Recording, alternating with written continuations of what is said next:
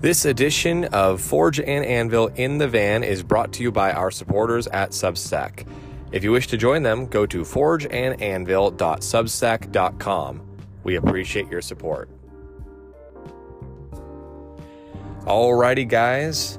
Good morning. Hope your day is going great so far. Uh, we are going to talk about abortion today. Uh, it's obviously a hard topic, but it's one that we absolutely cannot ignore. So, just uh, last night, I saw a video that's beginning to go viral from Abolitionist Rising, uh, where one of their uh, one of their main podcast hosts was actually confronting a uh, representative, I believe, in Oklahoma, uh, asking him whether or not he would sponsor Dusty Deever's uh, abolitionist bill. Uh, and he was speaking with him. Uh, Marcus McEntire, I believe, is the representative's name, and it went viral because essentially the uh, abolitionist guy was cornering him. Um, ultimately, at the end of the day, Representative uh, McEntire was not willing to support the bill. Uh, because at the end of the day, he kept saying he does what his constituents want him to do. And he also said at one point something to the degree of, I follow my heart and my conscience. And unfortunately, that just goes to show the danger of, uh, of following your heart. The Bible says the heart is deceitful above all things, and there's a reason for that. Uh, he's not willing to support a bill that truly criminalizes abortion because he wants to have uh, all these uh, exceptions thrown in there, which ultimately, the abolitionist argument is that it ultimately makes uh, abortion clinics not shut down the abortion clinics uh, stay open because essentially it legalizes at least some forms of abortion. So be praying for uh, a change of heart to occur there. And if you have yet to understood the abolitionist arguments, I highly recommend a great jumping off point would be Joel Berry of the Babylon Bee actually went and did a, a sort of discussion debate with Abolitionists Rising. That's the name of the podcast. And it does a great job of laying out the case for both the pro life and the abolitionist arguments and the difference between the two. I highly recommend checking that out. I'll try to link it in the show notes if I can remember to do so. But I want to go ahead and talk about some Tennessee news around abortion. So, this is actually a story that the Daily Wire reported. This is a national story, but it has a lot to do with Tennessee because, uh, unfortunately, it involves mostly people in Tennessee. So, this is an older story, but it's got some updates for you here. Following the Biden Department of Justice successful persecution of another six pro life protesters, online eruption ensued.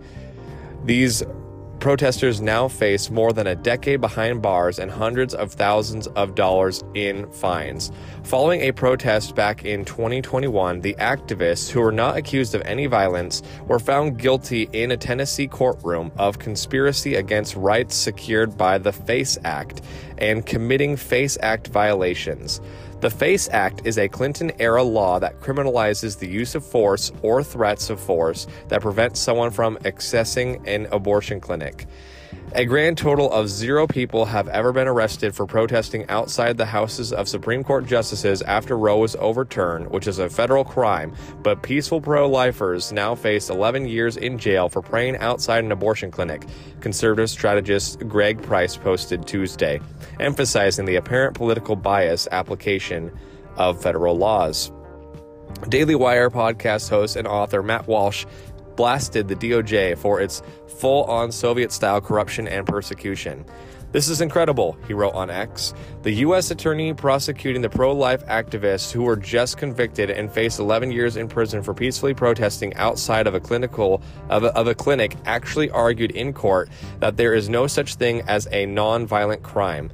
Meanwhile, the Biden administration is currently in the process of releasing hundreds of criminals from prison on the basis that their crimes were non-violent, Walsh added.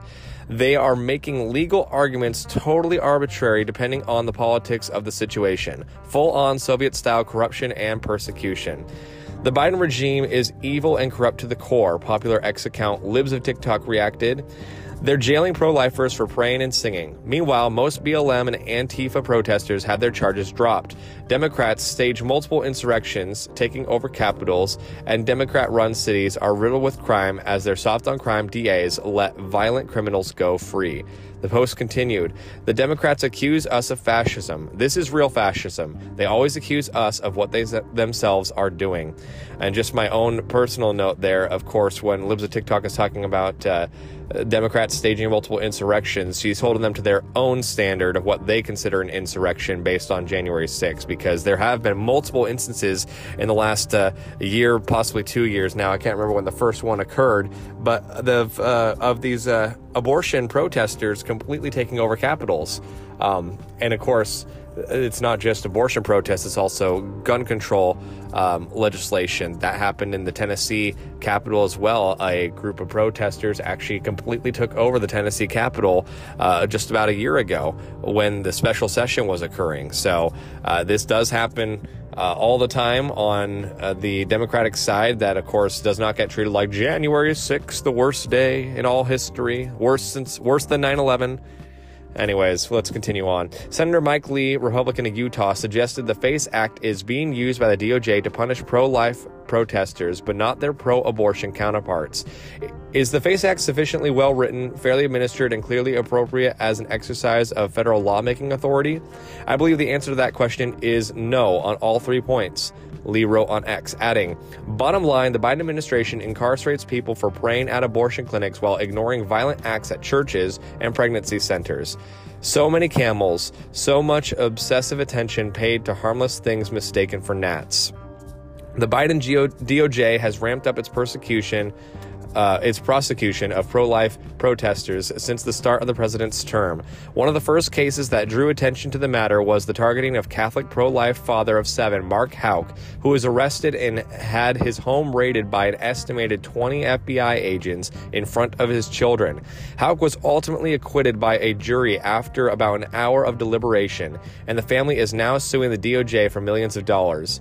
In another instance, anger erupted over the summer when DOJ successfully convicted five five pro life activists on FACE Act related charges. The activists were thrown in jail to await their sentencing and are facing 11 years behind bars and $350,000 fines. Representative Chip Roy of Texas a few months ago pressed Attorney General Merrick Garland about how the FACE Act is being applied and to whom. Notably, the law is supposed to extend to the protection of pro life pregnancy centers. Are you concerned at all that the enforcement of the FACE Act has been biased towards pro lifers over anti life protesters? 126 to 4 by our count, Roy Press Garland. 126 times against pro lifers versus 4 times? President Biden, however, seems to be leaning into pro abortion messaging. Since just last week, Biden has tweeted from his personal account about abortion and the overturning of Roe v. Wade eight different times. Additionally, Vice President Kamala Harris is currently on an abortion tour called the Fight for Our Reproductive Freedoms Tour. So that's a huge story in itself because obviously it's national news, but beyond it being national news, this has to do with Tennessee residents. Those are the people that we talked about in the beginning that are facing 11 years in prison for peacefully protesting at an abortion clinic. There's videos of it that you can you look up and watch, um, and it's just them sitting there and singing hymns. So if you're singing hymns in an abortion clinic now in America, you can be thrown in jail for 11 years. But you can firebomb a pregnancy center and nothing's going to happen to you. Maybe you'll get a fine if they even bother to find out who did it.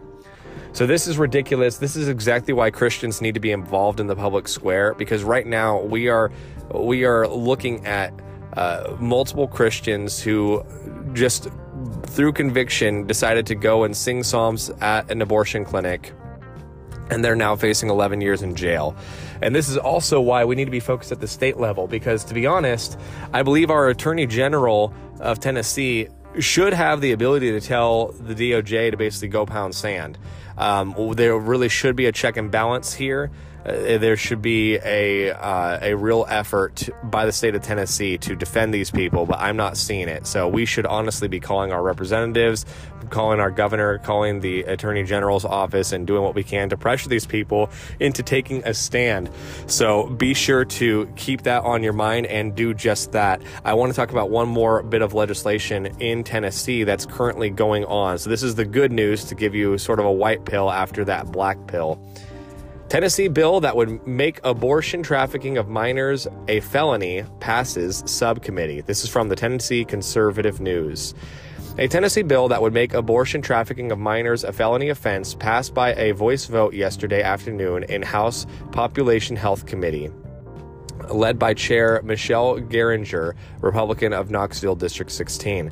Sponsored by Representative Jason Zachary, Republican Knoxville District 14, House Bill 1895 will go next to the full House Health Committee.